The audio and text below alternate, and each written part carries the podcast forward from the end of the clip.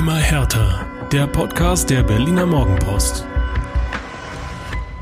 Da sind wir auch schon wieder. Diesmal nach dem 2 zu 1 Comeback-Sieg von Hertha BSC gegen Fürth. Darüber wollen wir natürlich sprechen und damit herzlich willkommen zur neuen Folge Immer härter mit meiner Wenigkeit Jörn Lange und mit Michael Färber am zweiten Mikro. Hallo Michael. Hallo Jörn, hallo Berlin, hallo ihr da draußen. Ey, Europa, wir kommen, oder? So, Europapokal. Ich habe nur darauf gewartet, dass du schon wieder zu singen anfängst. Genau. Ja, lieber nicht. Wir wollen ja, dass die Leute dranbleiben. Ja, mein Gesang will keiner hören. Kaum gewinnt man zwei Spiele in Folge, schon drehen sie wieder durch. Nein, tun wir natürlich nicht, aber ähm, ich glaube, es beruhigt doch ganz, ganz enorm, dass jetzt zwei Hertha-Siege hintereinander eingefahren wurden. Zum einen das und zum anderen haben wir ja auch einen wirklichen Mutmacher erlebt mit einem, äh, so muss man es wirklich sagen, einem traumhaften Debüt von Jürchen Ecklinkamp. Das ist ein schwerer Name eigentlich, ja. Jür, wie war Jürch, Jürchen? Jürchen. Jürch, Jürchen. So ungefähr. Okay, ich, das, das werde ich nie lernen. Ecklandkamp. Jürchen Ecklandkamp. Der ähm, die Mannschaft richtig mitgerissen hat und äh, bei seinem Debüt im Handumdrehen, im Handumdrehen, zack, ein erstes Tor beigesteuert hat ähm, und dann das zweite im Grunde erzwungen hat, ein vierter Eigentor. Ähm, das ist natürlich eine ganz spannende Personalie aus härter Sicht. Außerdem wollen wir sprechen über die Ausfälle von Dedrick Boyata und Mysian Maolida. Das ist weniger erfreulich. Ähm, wir wollen uns unterhalten über Youngster Linus Gechter, der schon wieder überzeugt hat. Und natürlich blicken wir auch auf den bevorstehenden Härtetest in Leipzig. Tja, ich würde sagen, da ist für jeden was dabei. Wer hier nichts findet heute in seinem Lieblingspodcast, der ist selber schuld. Ah, gehen wir doch rein mit dem Fürth-Spiel. Ähm, um der Chronistenpflicht Genüge zu tun, 2 zu 1 ist es ausgegangen. Zur Halbzeit stand es 0 zu 0. Ähm, Hertha ist in Rückstand geraten in der 57. Minute durch einen von Deo Zifoik verursachten Foul-Elfmeter. Ähm, dann der Ausgleich 1 zu 1 durch Jürgen Eckelenkamp in der 61 und das 2 zu 1 in der 79. Formal juristisch muss man sagen, ein Eigentor von Fürth Maxi Bauer, aber gefühlt gehörte das dem Jürchen. Dem Jürchen, so ja. ist es nämlich. Sagen, sagen wir es, wie es ist. Ja. Sagen wir es, wie es ist. Der Gesamteindruck, Michael, ich weiß ja nicht. Also es war sehr zwiegespalten, muss man sagen. Die erste Halbzeit wieder viel Krampf, äh, wenig Struktur, wenig Linie. Hm. Ich meine auch zur Halbzeit ähm, ein paar Pfiffe wahrgenommen zu haben im Olympiastadion.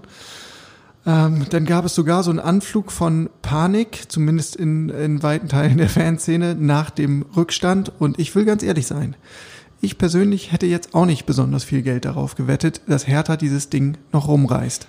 Hättest du es mal gemacht, ja, hättest du schön jetzt deinen nächsten ja, Urlaub oder Neuwagen sozusagen inklusive. Aber ich glaube, ähm, vielleicht sollten wir nicht ganz so kritisch sein, wie, wie viele es vielleicht sind. Wir sind jetzt am fünften Spieltag gewesen und ähm, es war enorm wichtig, einen zweiten Sieg gegen den Aufsteiger. Ich nehme da gleich mal Freddy Bobic mit, mit äh, ins Boot, der nach dem Spiel gesagt hat, ähm, zwei Spiele gegen die beiden Aufsteiger, wenn du die nicht gewinnst, hast du in der Liga nichts verloren. Ist vielleicht ein Tick übertrieben, zeigt aber auch, ähm, äh, dass es enorm wichtig war, diesen zweiten Sieg einzufahren. Über das Wie, hm, da kann man zunächst mal den Mantel des Schweigens legen, wenn man, äh, und das tun wir ja gleich, ein bisschen über die Entwicklung der Mannschaft spricht, dann äh, okay, da müssen wir natürlich ein paar Finger in ein paar Wunden legen. Aber nochmal, sechs Punkte aus zwei Spielen, ja. enorm wichtig. Und man muss ja auch festhalten, so wie es gelaufen ist, schwacher Start, starkes Finish ist ja besser als andersrum. Jetzt gehst du so. mit, mit, dem positiven Gefühl raus und hast da wirklich so einen, ja, ich finde, einen guten Nährboden, ähm, der vielleicht als Sprungbrett dienen kann. Hast ähm, ein bisschen Selbstvertrauen, hast so ein neues Momentum auch, weil sich die Mannschaft tatsächlich ja nach dem Rückstand richtig gestrafft hat. Auf einmal hat Hertha das gezeigt, was man sich eigentlich seit Wochen wünscht. Ähm, so, so dieses Bock auf Fußball, Bock auf Attacke. Ähm, wir agieren jetzt und reagieren nicht nur. Ähm, wir erzwingen jetzt wirklich das Tor. Perfekt, ja. perfekt, perfektes Wort. Erzwingen. Ja. Alles, was mit Willen zu tun hat, habe ich bei Hertha BSC vermisst, bis zu dem Rückstand. Ähm, ein bisschen Alibi-Fußball, wenig, wenig nach vorne, wenig Struktur und das gegen eine Mannschaft, die äh, bei allem Respekt äh, vor dem Aufstieg der Vierter, ähm, hohe Anerkennung von, von meiner Seite, ähm, sie sind aber spielerisch limitiert. Und ich glaube, dass der Kader von Hertha BSC, auch wenn noch nicht alles funktioniert, äh, viel, viel mehr Qualität mitbringt als der der Vierter. Nur das musst du dann eben auch dokumentieren. Immerhin haben sie dann, äh, sagen wir mal, zumindest die, ja, die wichtigste Karte ausspielen können, nämlich den Willen, das Erzwingen, dieses Zeigen, Moment doch mal, wir sind hier, Hertha BSC zu Hause. Ihr habt hier nichts verloren und das Ding noch gedreht. Das war wichtig. Auch ein Signal nach draußen. Und man muss aber auch sagen, endlich Ausrufezeichen. Ja, endlich, ne? natürlich. Es, es, war höchste Zeit, weil das ist ja im Grunde der einzige Trumpf, den diese Mannschaft jetzt so wirklich hat. Nach all den ähm, Veränderungen, nach dem Umbruch des Sommers, nach dem späten Umbruch und der im Grunde gar nicht mehr vorhandenen Vorbereitung, die jetzt so im, im laufenden Betrieb irgendwie stattfinden muss. Ähm, das war ja auch das, worauf Freddy Bobic als Manager und Kaderplaner immer hingearbeitet hat. Das muss eine Mentalitätstruppe werden. Und man hat sich immer gefragt, ja, wo, wo bleibt denn diese Mentalität jetzt? Jetzt hat man gegen Fürth gesehen, wo da vielleicht der Funke überspringen kann. Genau, die Truppe hat gezeigt, dass sie zumindest diesen ersten Gang, ja, also dieses Kämpfen, Kratzen, Beißen, alles reinwerfen, ich sage mal sehr gern, sich entleiben für den Sieg, dass sie dazu in der Lage ist. Und Bobic's äh, Mine sah, als er den Satz mit den zwei Siege musste einfahren, gesagt hat, auch äh, nicht wirklich entspannt aus. Vielleicht hat ihm ein bisschen missfallen, dass eben genau dieser erste Gang viel zu spät gezeigt wurde, trotzdem gewonnen. Das muss man mitnehmen als positives Element. Ja.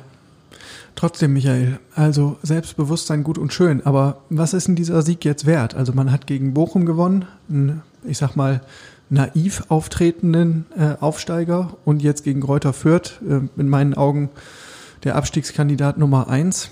Ähm, was er wert ist, schau mal auf die Tabelle. Es ist eine ganz einfache Nummer. Du bist nicht mehr am Ende. Ja, du hast nicht mehr den, die gesamte Konkurrenz vor der Nase. Du musst nicht jetzt zu diesem frühen Zeitpunkt der Saison wieder irgendwelche Punkte aufholen, sondern du bist in einem, in einem Mittelfeld, was natürlich nach fünf Spieltagen noch total eng zusammensteckt. Du bist direkt an Union dran. Ja, auch, auch eine Nummer, die man aus, aus härter Sicht, äh, ja, ich sag mal dann so ein bisschen einpreisen kann. Ähm, das sollte man nicht unterschätzen. Einfach zu zeigen, dass man zumindest gegen die beiden Aufsteiger gewinnen kann. Über das Wie lässt sich streiten, aber dass man diese Siege einfahren kann, ist für den Kopf enorm wichtig. Ja. Ja, auch wenn man nochmal in die Zahlen blickt. Ne? Mir war das auch nicht mehr so ähm, gegenwärtig, aber das letzte Mal, dass Hertha zwei Bundesligasiege äh, in Folge eingefahren hat, das ist schon ein Weilchen her. Das ist im Mai 2020 gewesen. Boah. Meine Herren. Das war nach dem Restart, ne? Das war nach dem Restart mit Hoffenheim und Union. So, also äh, ja, noch ein positives Element. Ja, wenn du sagst, was, was, äh, was heißt das jetzt, diese beiden Siege? Ähm, es sind ja diese kleinen Schritte, die du machen musst. Ja, und ähm, dass diese Mannschaft mit den, mit den Zugängen ähm, spielerische Automatismen, Abläufe immer erst noch äh, weiter irgendwie einstudieren muss, das ist ja völlig klar. Aber nochmal, das erste Element auf dem Platz, Einsatzbereitschaft, Willen, Leidenschaft, ja. hat man zumindest nach dem Rückstand gesehen. Ja. Jetzt muss sich diese Truppe daran aber auch messen lassen. Mit anderen Worten, nochmal so ein Larifari-Auftritt. nee, ist nicht meins. Ja, ja, das spüren die Fans auf jeden Fall auch. Also wenn man mal so ein bisschen äh, das Ohr an die Fanseele legt, dann hört man so diese zwei Seiten der Medaille. Ne? Zum einen wirklich eine, eine große Zufriedenheit und Zuversicht. Endlich zerreißt sich diese Mannschaft. Das ist unsere Hertha, so wie wir sie sehen wollen. Ähm, dann kann man auch stolz aus dem Stadion gehen, selbst wenn man nicht gewinnt. Ne? Wenn man gemerkt hat, die Mannschaft hat alles gegeben. Ähm, stolz auch auf die Eigengewächse. Ja? Also es waren ja reichlich ähm, junge Spieler dabei. Linus Gechter sprechen wir noch drüber. Martin Dardai ist zurück. Auch äh, DJ Dennis Jastremski war wieder mit dabei. Ähm, und solche Kerle wie, wie Marco Richter und Joachim Eckelingkamp, die sind ja auch noch jung. Dio Siefolk auch noch Anfang 20. Also das ist halt so eine Potenzialtruppe. Ne? Das ist so die positive Warte und dagegen steht dann die Skepsis, ähm, weil es eigentlich wieder mal keine richtige spielerische Handschrift gab. Und selbst bei den Toren muss man ja sagen, das war jetzt auch eher so ein Mix aus Einzelaktion und Zufallsprodukt. Ähm, genau, und äh, ich glaube, ähm, deswegen äh, wird dieser Sieg oder werden diese zwei Siege jetzt so unter Vorbehalt genossen, weil man eben sieht äh, oder noch nicht sieht, wo geht die Reise hin? Wie will Hertha nach vorne spielen? Was ist die Idee? Tja, ähm, wenn du von Einzelaktionen sprichst, ähm, jetzt wird der Versuch des Good Guys mhm. heute bei mir, merkst du? Ähm, da bin ich aber auch wieder gleich bei, bei Jürchen, ich muss das lernen und üben, Jürchen Eckelenkamp. Ähm, als er die Chance hatte, das Tor zu köpfen, war er da. Ja, er hat den Raum genutzt, hat einen prima Kopfball abgeliefert, hat ihn äh, auch gut platziert, nicht direkt in die Mitte, wo man dann den Torwart durchaus mal vermuten kann, sondern eben ein bisschen mehr zur Seite, das Ding geht rein. Und beim zweiten Tor, ähm, wo der Vierter bei der Klärungsaktion sehr, sehr unglücklich aussieht, jetzt muss man sich aber auch mal in dessen Lage versetzen. Urplötzlich kommt aus dem Augenwinkel da einer angeflogen. Ähm, gerne auch mit ausgestrecktem Bein, natürlich um den Ball zu blocken. Und äh, da zieht nicht jeder Profi volle Pulle durch. Einfach auch aus Angst, dass äh, ja, man unten sich sozusagen treffen kann und dass es übelste Verletzungen gibt. Also wird diese Klärungsaktion des Vierters auch nur halbherzig. Und damit macht er den entscheidenden Fehler. Provoziert durch das Nachsetzen von, Achtung, Jürchen Eckelenkamp. Langsam habe ich es. Ich würde sagen, ihm gehört dieses Tor zu mindestens 22 Prozent, oder? Absolut. Nein, also das war natürlich das Gesprächsthema Nummer eins. Erster Auftritt von Eckelenkamp ähm, in Blau-Weiß ist äh, eingewechselt worden äh, nach rund einer Stunde, ist 87 Sekunden auf dem Feld und macht dann direkt das Tor und ist sofort ein Faktor. Auch vor dem Tor hat er schon eine Szene, wo er äh, direkt vertikal den Ball spielt, äh, das Spiel schnell macht, endlich ein Tempo reinbringt, was Hertha ganz, ganz lange gefehlt hat. Ähm, und damit hat er irgendwie wirklich so eine Sogwirkung entfacht. Das war ähm, wirklich beeindruckend. Man hat auch gesehen, auf einmal war die Kulisse da im Stadion. Paul Dada hat im Nachhinein so schön gesagt, das war nicht waren nicht die Fans, die die Mannschaft animiert haben, sondern die Mannschaft hat die Fans mitgezogen. Ne? Also diese Dynamik war ganz klar äh, der, der Übersprung vom Feld auf die Ränge. Ist ja oft genug auch andersrum. Ähm, aber wir müssen ein bisschen über Eckelenkamp sprechen. 21 Jahre alt, zentraler Mittelfeldspieler, technisch stark, kombinationssicher, gutes Gespür für den Raum wird ihm attestiert, Kopfball stark noch dazu mit 1,88 Meter Körpergröße und Alex Schwolo, Herthas Keeper, hat gesagt, naja, das ist so ein klassischer Ajax-Zocker. Ja, Ajax, also nicht äh, das Spülmittel, sondern damit ist die, damit ist die ähm, ja, weltweit hoch angesehene Fußballschule natürlich von Ajax Amsterdam gemeint. Und äh, ich sag mal, wer da ein paar Jahrgänge durchlaufen hat, ähm, der hat A, von Hause aus schon gewisse Qualität und hat B dort eine ganze Menge auch mitbekommen, was ähm, sagen wir mal Zielstrebigkeit angeht, was äh, spielerisches Verständnis angeht. Ähm, und das hat Eckelenkamp gezeigt. Also ähm, die, ja, die Vorgeschichte von Eckelenkamp macht durchaus Mut und der erste Auftritt von ihm, dieser Teileinsatz, hat zumindest bei mir den Mut nicht sinken lassen. Ich weiß nicht, wie es bei euch da draußen ist, aber könnte könnte ein ganz wichtiger Faktor sein. Und vor allen Dingen ganz wichtig, als Typ. Total bescheiden, total nett, tritt er danach auf. Das ist das, was zum Gesamtpaket bei Jürchen Eckelenkamp mir am besten gefällt. Ja, also schüchtern auf der einen Seite, das hat auch Alex Schwolo nochmal bestätigt. Ähm, so in der Kabine ist er noch sehr zurückhaltend, aber gleichzeitig bringt er äh, einen sehr gesunden Ehrgeiz mit. Er hat sich ja nach dem Spiel im Field-Interview gleich hingestellt und gesagt, naja, ich war eigentlich nicht so glücklich, dass ich hier auf der Bank sitze. Ähm, umso glücklicher war ich denn, dass ich das Tor gemacht habe. Das ist ja die komplett richtige Einstellung. Das mal zu dokumentieren, ohne ja, groß rumzupöbeln, glaube ich, das steht jedem Spieler zu. Wenn man dann die Teileinsätze mit Leistungen unterfüttert, äh, dann winkt auch ein Startelf-Einsatz. Ist ja ganz logisch. Paul Dardai fand das auch gut. Er ähm, hat uns erzählt, dass er in der Vorwoche schon eine Rede geschwungen hat in der Hertha-Kabine und gesagt hat, ey, ihr müsst alle kleine Monster sein, ihr müsst mich ständig nerven und mich fragen, warum ihr nicht spielt. Ne, das ist halt genau dieser, diese Einstellung, ähm, die vielleicht noch ausbaufähig ist in der Hertha-Kabine.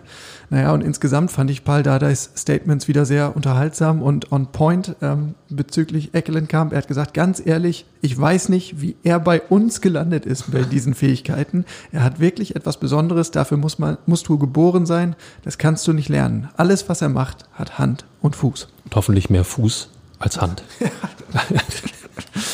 Ja, bitte.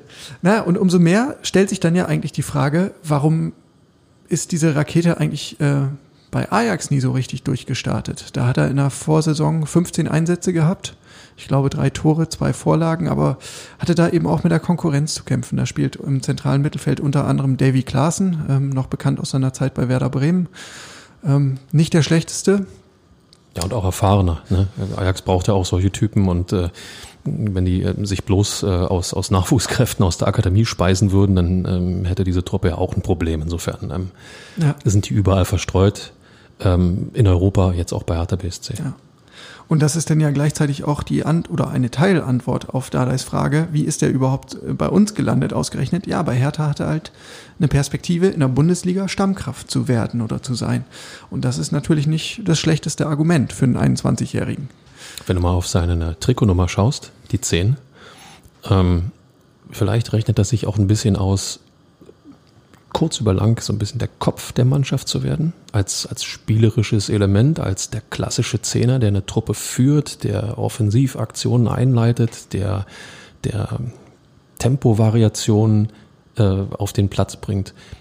Vielleicht hat er diese Ambitionen, vielleicht noch nicht geäußert, aber in, in sich trägt er diese Ambitionen und äh, hat eben für sich zusammen mit seinem Berater, anders geht's ja heutzutage nicht, festgestellt, Hertha BSC könnte genau die Mannschaft sein, Berlin könnte genau das Pflaster sein, wo ich mich dazu so einem, so einem ja, zentralen, wichtigen Spieler entwickeln kann.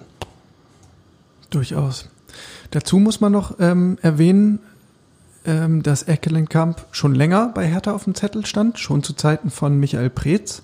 Ähm, gemeinsam mit Arne Friedrich hat man da einen Kontakt hergestellt. Schon im Vorjahr ist da noch nicht zusammengekommen, aber jetzt hat es geklappt. Für drei Millionen Euro in diesem Sommer gekommen. Zwar spät erst, aber ich äh, teile deine Auffassung. Ich glaube, wir werden noch viel Freude an ihm haben.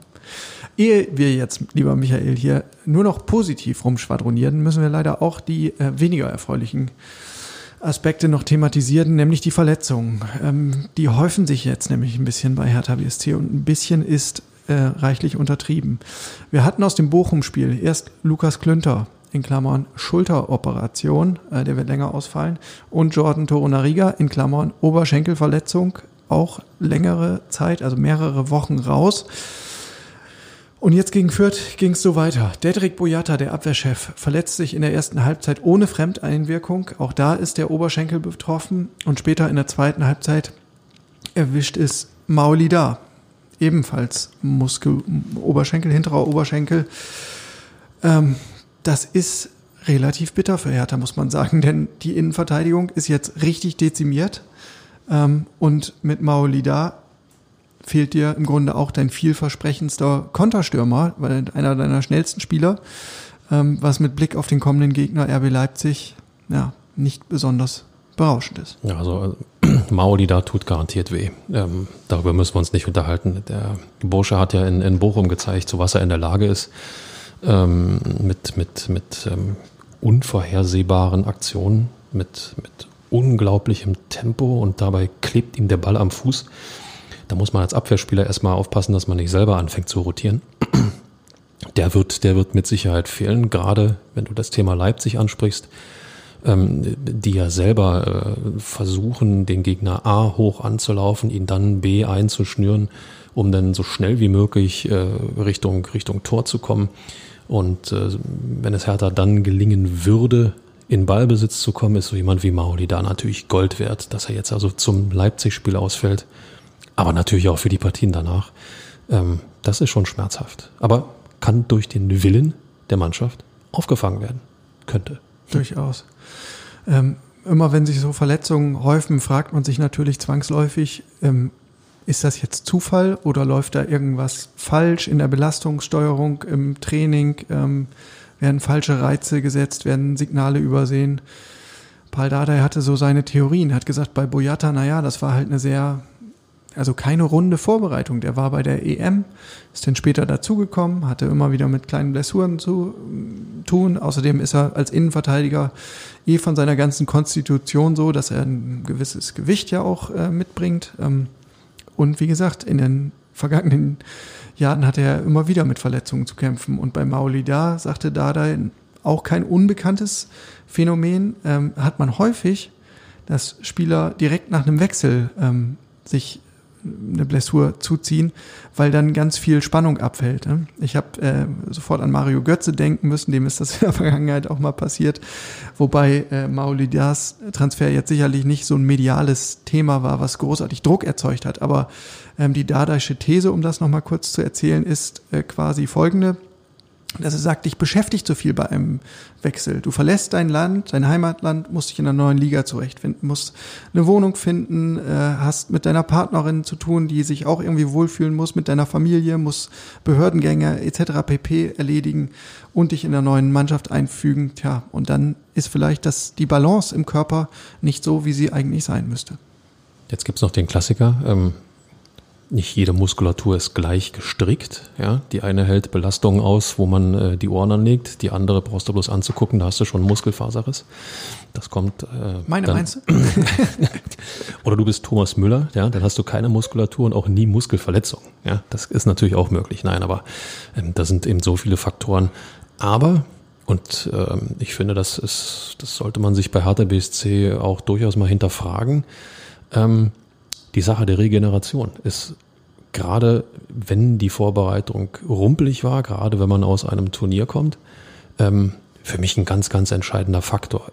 Hat jemand wie Dedrick Boyata, der ja auch dann schon lange genug dabei ist, sich dann auch wirklich die Zeit genug genommen, Schrägstrich, die Zeit sich nehmen dürfen, um ja, so eine Verletzung oder so eine Blessur, die du hast, wenn du etwas spürst, wirklich so ausgiebig auszukurieren, und, äh, und, oder musste er eben einen Ticken früher wieder einsteigen, als es vielleicht, ich sag's mal bewusst, medizinisch sinnvoll gewesen wäre. Sind Dinge, die, über die wir nur spekulieren können, aber ähm, auch solche Sachen muss man in einem Verein immer sich wieder hinterfragen, finde ich.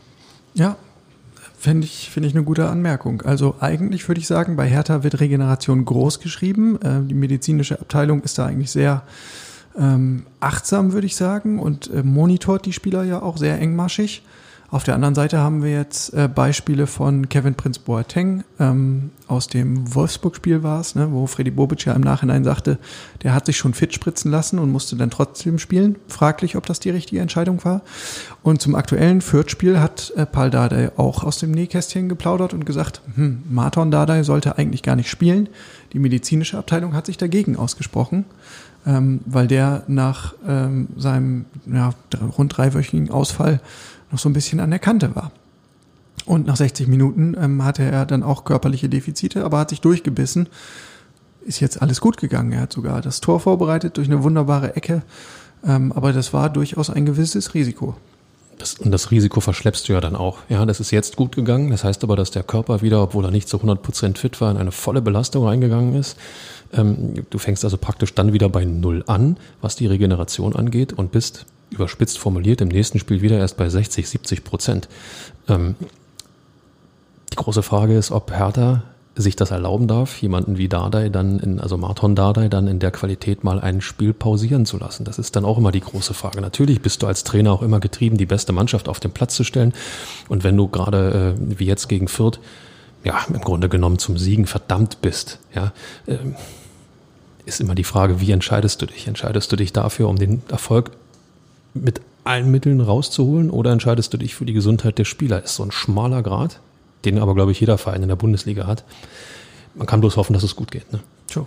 Und jetzt mit Blick auf Leipzig stellt sich diese konkrete Frage im Grunde gar nicht mehr, weil es gibt gar keine Alternativen mehr in der so. Dreierabwehrkette. Dazu müssen wir sagen, vorausgesetzt, Hertha möchte weiter so spielen wie zuletzt, mit ähm, der Dreierkette respektive Fünferkette in der Abwehr und dann ähm, drei Innenverteidigern auf der letzten Linie, so wie es in den jüngsten zwei Spielen praktiziert wurde. Und man muss ja sagen, ähm, diese Formation hat Hertha defensiv stabilisiert, so wie es schon im Abstiegskampf der Vorsaison war. Insofern wäre es für mich eigentlich plausibel, wenn man bei dem System bleibt. Nur das Personal wird, wie gesagt, klapp. Jordan Tore Nariga, gelernter Innenverteidiger, fällt aus. Dedrick Boyata, Abwehrchef, fällt aus. Lukas Klünter, Bundesliga erprobter Ersatzinnenverteidiger, sag ich mal, ebenfalls nicht mehr da. Dann hast du noch Niklas Stark und Martin Dardai und jetzt den 17 Jahre alten Linus Gechter. Ja, wohl dem, der einen Linus Gechter hat. Ja. ja. Und was, lieber Michael, wenn sich jetzt einer von denen verletzt? Ja, aber so weit dürfen wir ja nicht denken. Was, was wäre, wenn? Äh, was wäre, wenn sich die anderen nicht verletzt hätten? Ja, also, ähm, nein, die drei sind jetzt da. Die drei sind, äh, sagen wir mal, zu 88 Prozent fit oder 22, nein, zu 88 Prozent fit. Ähm, und äh, darauf musst du setzen. Also dieses, in dem Moment, wenn du anfängst, im Konjunktiv zu reden, im Konjunktiv zu denken, dann äh, ja, fängst du an, Fehler zu machen. Die drei sind da, auf die drei musst du vertrauen, den dreien musst du den Rücken stärken und hey, sie haben es auch gegen Fürth, ja, nicht so schlecht nachher gemacht. Ne? Das stimmt. Aber man muss natürlich dann auch immer berücksichtigen, ähm, Fürth ist in seinen Offensivmöglichkeiten durchaus limitiert. Also die Bewährungsprobe, die kommt jetzt in Leipzig. Da äh, ist ein ganz anderes Kaliber am Start. Ähm, und Paul Dardai macht sich auf jeden Fall schon so seine Gedanken, was er an Backup-Varianten ähm, hinbekommen kann. Er muss ja auch allein schon für, fürs Mannschaftstraining jetzt unter der Woche ein bisschen auffüllen, damit du überhaupt anständige Spielformen hinbekommst. Spielt er nachher noch selbst mit? Ja, das wäre ein Hammer, oder? Naja, er hat gesagt, ähm, Arne Friedrich ist schon bei Henrik Kuchno und die trainieren jetzt schon quasi fürs Comeback. Oha. ja, bei Arne Friedrich muss man sagen, der Sportdirektor mit, ich glaube, 42 jetzt, ist eigentlich noch äh, körperlich sehr gut in Shape. Ja, also ich glaube, macht wahrscheinlich äh, täglich sein Workout ist gut in Schuss, aber die Fußballschuhe hat er halt vor ein paar Jahren an den Nagel gehängt. Es wird eher nix. Aber seine Erfahrung, Jan, ja. seine Erfahrung. Viel Übersicht, wenig Schritte und damit kann er eine Abwehr zusammenhalten. nee, und ähm, die Konsequenz ist jetzt, dass man sagt, okay, wir machen eine Liste mit Spielern aus der eigenen Jugend, die wir jetzt in die ähm, Corona-Testung der Profimannschaft mit aufnehmen, damit sie gegebenenfalls aufrücken können. Weil das muss man ja auch immer noch mitdenken in diesen Zeiten. Die müssen mit in dieser Testbatterie sein. Na klar. Aber ähm, ein anderer Weg ist ja auch gar nicht gehbar. Ähm, dir ist es nicht gelungen, Schrägstrich, du wolltest es nicht, Schrägstrich, Schrägstrich du konntest es nicht, äh, die, dein Abwehrverband entsprechend aufrüsten. Jetzt musst du gucken, was du, was du in der Schublade hast, ja, was du im, im eigenen Nachwuchs hast. Und äh, wenn ich äh, sehe, dass jemand wie, wie Linus Gechter ähm, ja, wie soll ich sagen, hatte der überhaupt Lampenfieber? Hat der irgendwie eine Spur von Nervosität gezeigt? Nee, also zumindest nicht nach außen. Und das ist auch das, was, äh, was intern äh, begeistert gefeiert wird. Ich habe mich ja in der vergangenen Woche mit Michael Hartmann, ähm, Nachwuchstrainer, unterhalten bei Hertha, der äh, Linus Gechter gut kennt. Und er sagt auch, naja, der ist einfach für seine 17 Jahre unglaublich reif und vor allen Dingen unglaublich unaufgeregt. Also das, das zeichnet ihn wirklich aus dass er irgendwie reinkommt in die Bundesliga, äh, gibt er sein Debüt, als wäre es das Normalste von der Welt. Solche Jungs braucht Hertha BSC. Unerschrocken, mutig, selbstsicher, nicht überheblich und mit ein bisschen Qualität. Scheint er alles mitzubringen, der Bursche. Ja, genau. Und ähm, er wird intern schon so ein bisschen als der, der nächste Marton Dardai gefeiert. Und das ist ja jetzt wirklich eine tolle Kombination. Also Marton Dardai 19, Linus Gechter 17 und in der Mitte steht Niklas Stark mit 26, von dem äh, Paul Dardai sagt, das ist jetzt unser Papa-Bär. Der muss jetzt, der muss jetzt hier alles zusammenhalten. Ähm, aber noch, um nochmal kurz auf Gechter ähm, zurückzukommen, was Michael Hartmann ähm, noch weiteres erzählt hat über den jungen Mann, ist, dass er nicht nur fußballerisch einfach viel mitbringt und gut ist, sondern ähm, dass er eine, eine bemerkenswerte Einstellung zeigt. Und das schon seit Jahren. Ähm, er muss unglaublich fokussiert sein. Und äh, Michael Hartmann erzählte mir, dass diese Art, wie der ein Training vorbereitet, wie der ein Training nachbereitet, dass es im Grunde schon vorbildlich ist, gemessen an Profi-Level. Ja, und dass ist ja für so, für so Teenager, U15, U16, U17-Spieler keine Selbstverständlichkeit. Da denkst du noch so, ey, ich bin ein talentierter Kicker, es läuft hier alles mehr oder weniger wie von selbst. Mal gucken, wie weit ich komme. Äh, kannst zum Training gehen, sagte Michael Hartmann, lässt dich bespaßen, gehst wieder nach Hause. Bei Linus Gechter ist das anders. Der hat ganz klar dieses Ziel, ich will Bundesliga-Profi werden und ordnet dem alles unter. Von den Großen lernen heißt in gewisser Weise auch siegen lernen. Ähm, ich bringe jetzt mal einen Namen ins Spiel, bei dem viele die Augen verdrehen werden. Arjen Robben vom FC Bayern. Als äh, Robben so ein bisschen in die Jahre gekommen ist, hat er vor allem mit einer Sache Aufmerksam, äh, Aufmerksamkeit erregt, eben mit, der, mit seiner Spielvorbereitung und auch mit seiner Spielnachbereitung. Das meint im körperlichen Sinne. Wie der äh, Typ auf seinen Körper geachtet hat, um Verletzungen vorzubeugen in fortgeschrittenen Alter mit Dehnungsübungen, mit, mit äh, entsprechenden Regenerationsübungen, ähm, das hat seinesgleichen gesucht. Und nur deswegen hat er ja auch in diesem Alter noch diese ja, Weltklasseleistung abrufen können, um das auf Gechter zurückzuspiegeln. Wenn er das mitbekommen hat, wenn, wenn ihm das einer klar gemacht hat, vielleicht ist er auch selber drauf gekommen, mein Körper ist mein Kapital, ist, ist das, das wichtigste Element in meiner Profikarriere. Und je früher man anfängt, das zu pflegen und zu hegen, dieses Kapital, desto besser. Also ich finde das bemerkenswert. Kann sich der eine oder andere mal eine Scheibe abschneiden. In der Tat. in der Tat. Das scheint er auf jeden Fall schon sehr gut verinnerlicht zu haben. Ähm, was er auf dem Platz schon sehr gut verinnerlicht hat darüber hinaus, ist ähm, Timing, ist räumliche Orientierung. Ähm, das macht er herausragend gut, gerade für das Alter. Körperlich bringt er einfach auch schon ganz viel mit. Ist äh, mit, mit 17 Jahren schon richtiger Kanten, ähm, kann auf Männerlevel auf jeden Fall mitkicken. Naja, und äh, auf der anderen Seite äh, sehe ich natürlich schon deine fragenden Augen. Wo, wo ist denn der Haken? aber der ist doch immer ein Haken.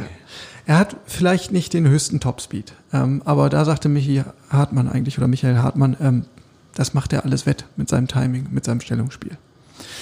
Wenn wir jetzt noch, äh, wir haben das angerissen, überlegen, wer aus dem eigenen Nachwuchs kommt überhaupt in Frage. Wenn ihr mich fragt, ist Marlon Morgenstern ein Kandidat. Der hat schon Teile der Vorbereitung mitgemacht aus der U23. Außerdem gibt es Timo Röcker, der ist schon 27, ähm, hat vielleicht nicht dieses ganz große Talent ähm, entfalten können, aber ähm, was sein Vorteil ist, er spielt halt schon viele Jahre auf Männerlevel, ähm, hat Drittliga-Erfahrung und vielleicht kann er eine Backup-Lösung sein. Und dann gibt es noch einen ganz anderen Twist, nämlich zu sagen, wenn alle Stricke reißen, dann ziehen wir Luca Toussaint mit in die Abwehrreihe. Ähm, ich meine, der ist körperlich nun auch robust, ist zweikampfstark ähm, als, als Sechser. Der kann diesen Job vielleicht auch übernehmen. Dann müsste Santi Ascasiba ins äh, zentrale Mittelfeld rücken. Wäre vielleicht auch eine Option. Ich sehe schon, da ist äh, viel Schönes dabei ja, für Leipzig. Ja, in der Tat. Ähm, so, in der Defensive ist das Personal dezimiert, in der Offensive durch Maoli da auch, aber dafür gab es ja auch Rückkehrer. Davy Selke ist wieder da, ähm, ist gegen Fürth von der Bank gekommen, war auch wie Eckelenkamp so ein Energizer, der irgendwie diese Aggressivität mit aufs Feld getragen hat. Ähm, und gegen Leipzig hat er ja immer besonders viel Spaß. Sein Ex-Club, äh, du erinnerst dich, als wäre es gestern gewesen. Klar. In Leipzig hat er mal drei Dinger gemacht. Oder waren es nur zwei? Auf jeden Fall hat er Hertha zum Sieg geschossen. In Leipzig. Ähm, sensationelles Spiel damals. Ähm, an sowas wird er natürlich wieder denken. Und natürlich ist für Hertha in Leipzig was möglich. Ja, ich weiß, was ihr jetzt denkt da draußen. Der Färber, welche Pillen nimmt denn der? Könnten wir bitte auch diese bewusstseinserweiternden Mittel haben? Aber sind wir doch mal ehrlich. RB Leipzig in dieser Saison, verglichen mit RB Leipzig in der vergangenen Saison, ist noch lange nicht das RB Leipzig, was wir ja kennengelernt und vielleicht auch fürchten gelernt haben. Spielerisch immer noch stark, aber trotzdem mit enormen Abstimmungsproblemen. Der Trainerwechsel von, von ähm, Julian Nagelsmann zu ähm, Jesse Marsch macht sich total bemerkbar im, im Spiel der Leipziger. Und daran liegt Hertha Chance. Leipzig macht sehr, sehr viele Fehler, gerade in, äh, wenn es darum geht, den finalen Pass zu spielen oder den vorletzten Pass, um eine Deckung aufzureißen. Und das ist die große Chance für Hertha. Und wenn der Kollege Selke denn etwas mehr Selbstvertrauen hat, als er es beim FC Bayern hatte, im, bei, beim Spiel, als er allein auf Neuer zuging und ihm den Ball schön in die Arme spielte. Hey Leute, dann ist was drin in Leipzig, ganz ehrlich. Und mit Chris Piontek steht noch ein weiterer Joker wieder zur Verfügung. Der arbeitet an seiner Fitness und Michael auch, wenn du puserst. Die Joker-Quote von Chris Piontek spricht durchaus für ihn. Also vielleicht ja, ist er nochmal das, das entscheidende Puzzlestück, was dann von der Bank kommen kann. Ähm, wenn wir über Offensive reden, dann reden wir auch über Tore und dazu der Fun Fact. Alle Tore dieser bisherigen Saison wurden von Zugängen geschossen. Fredi Bobic, Einkaufsgott. Ja. Jovetic, Serda, Maulida, Eckelenkamp. Und dann hast du noch Richter als Vorbereiter des vierter Eigentors sozusagen. Von ihm kam die Flanke. Also, ähm, das ist erstmal nicht so schlecht, aber für eine abschließende Bewertung, Zugänge eingeschlagen oder nicht, ähm, ist es natürlich noch zu früh. Aber erste Indizien, dass sich die Zugänge nicht verstecken, dass sie in den entscheidenden Situationen da sein können, ja, und, und äh, das spricht ja dann auch für den Typen, neu in eine Mannschaft zu kommen und von Anfang an äh, versuchen, ähm, Akzente zu setzen, von Anfang an versuchen, ja, Claims abzustecken. Liebe Leute, äh, ich bin jetzt hier und ähm, ich kann euch weiterhelfen und ich zeige euch, wie ich euch weiterhelfen kann. Das kann ja nicht verkehrt sein.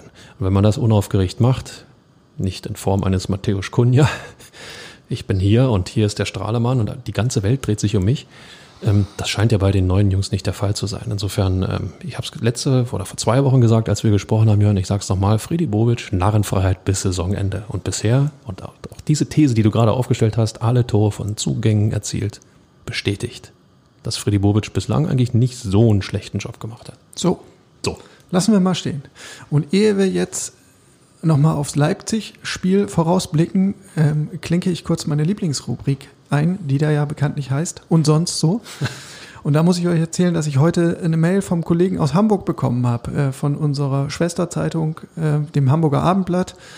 Ähm, und da machen die Kollegen, die den HSV betreuen, ähm, auch regelmäßig einen Podcast und laden sich immer mal wieder ehemalige HSV-Spieler ein.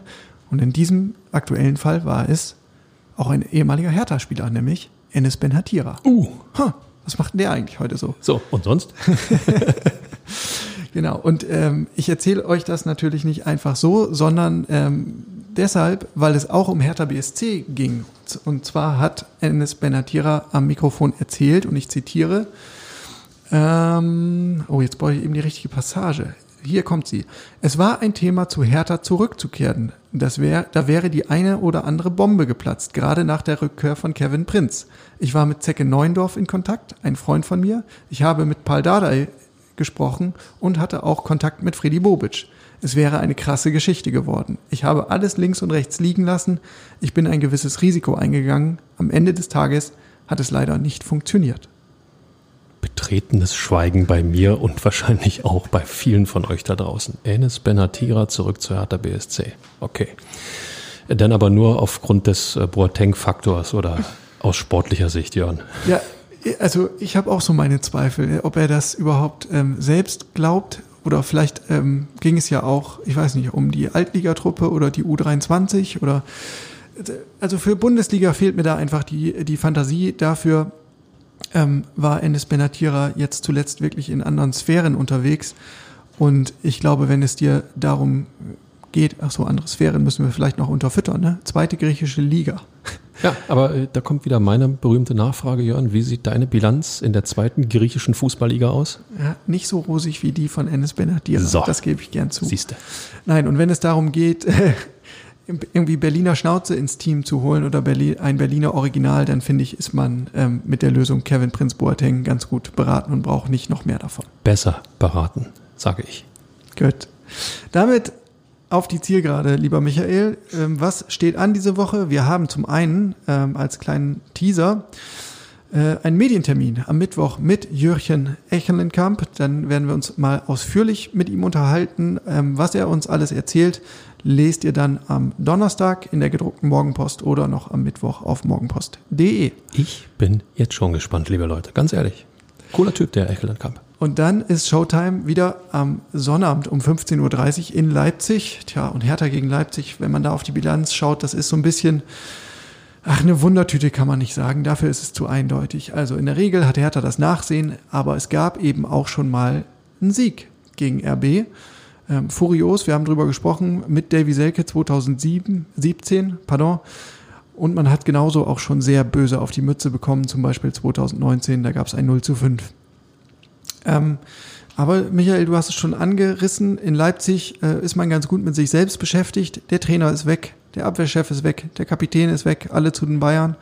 Und jetzt muss man sich erstmal so ein bisschen neu erfinden. Ähm, zuletzt gab es ein 1 zu 4 gegen die Bayern, dann ein 3 zu 6 bei Manchester City und jetzt zuletzt ein 1 zu 1 in Köln.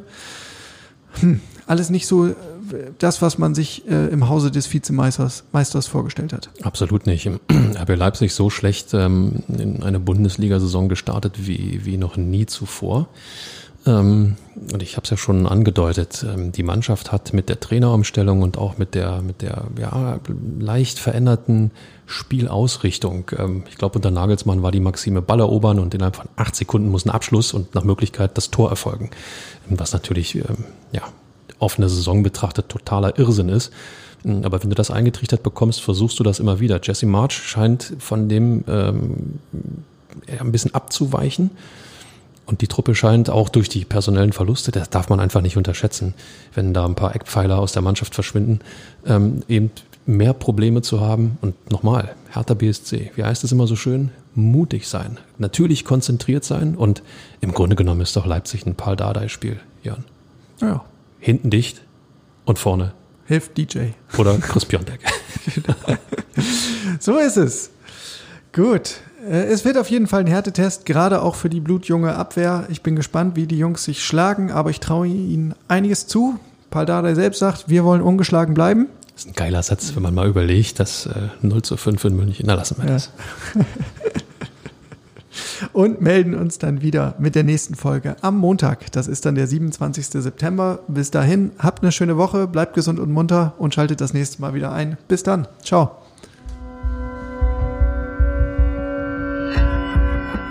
Immer härter. Der Podcast der Berliner Morgenpost.